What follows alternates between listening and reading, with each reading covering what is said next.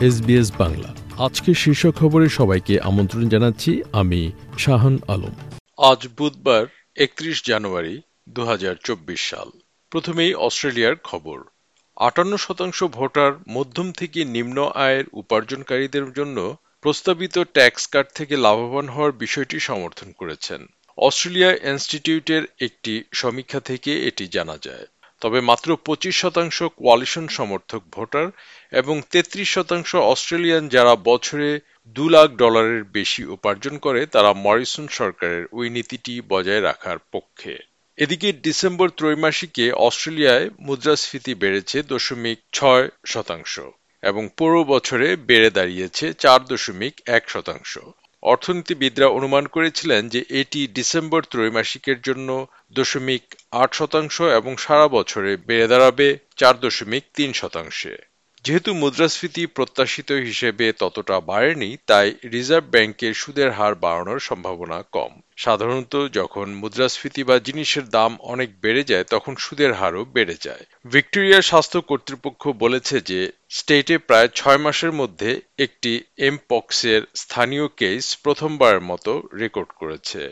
সাম্প্রতিক ঘটনাটি বিদেশে ভ্রমণের সাথে যুক্ত নয়, এবং এটি স্থানীয় উৎস থেকে সংক্রমিত বলে ধারণা করা হচ্ছে। সক্রিয়, সমকামী এবং উভকামী পুরুষরা এই রোগের সর্বোচ্চ ঝুঁকিতে রয়েছে। তাদের জন্য সম্পূর্ণ টিকা নেওয়া নিশ্চিত করার জন্য অনুরোধ করা হচ্ছে। ইউএস প্রেসিডেন্ট জো বাইডেন বলেছেন যে তিনি জর্ডানে ইউএস সার্ভিস সদস্যদের হত্যাকারী ড্রোন হামলার প্রতিক্রিয়ায় কি করবেন তার সিদ্ধান্ত নিয়েছেন, তবে তিনি বিস্তারিত কিছু বলেননি।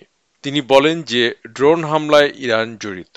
এই হামলায় তিন আমেরিকান সেনা সদস্য নিহত হয়েছেন এবং চৌত্রিশ জন আহত হয়েছে। এবার দক্ষিণ এশিয়ার খবর।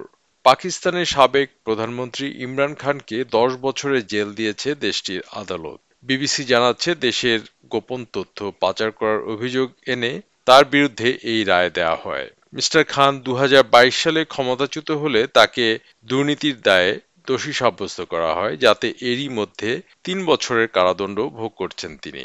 তবে সাবেক এই প্রধানমন্ত্রী তার বিরুদ্ধে আনা সকল অভিযোগকেই রাজনৈতিক উদ্দেশ্য প্রণোদিত বলে দাবি করেছেন। আগামী আট ফেব্রুয়ারি পাকিস্তানের সাধারণ নির্বাচনের মাত্র কয়েকদিন আগে তার বিরুদ্ধে এই রায় দেয়া হল। শ্রোতা বন্ধুরা, এই ছিল আমাদের আজকের শীর্ষ খবর।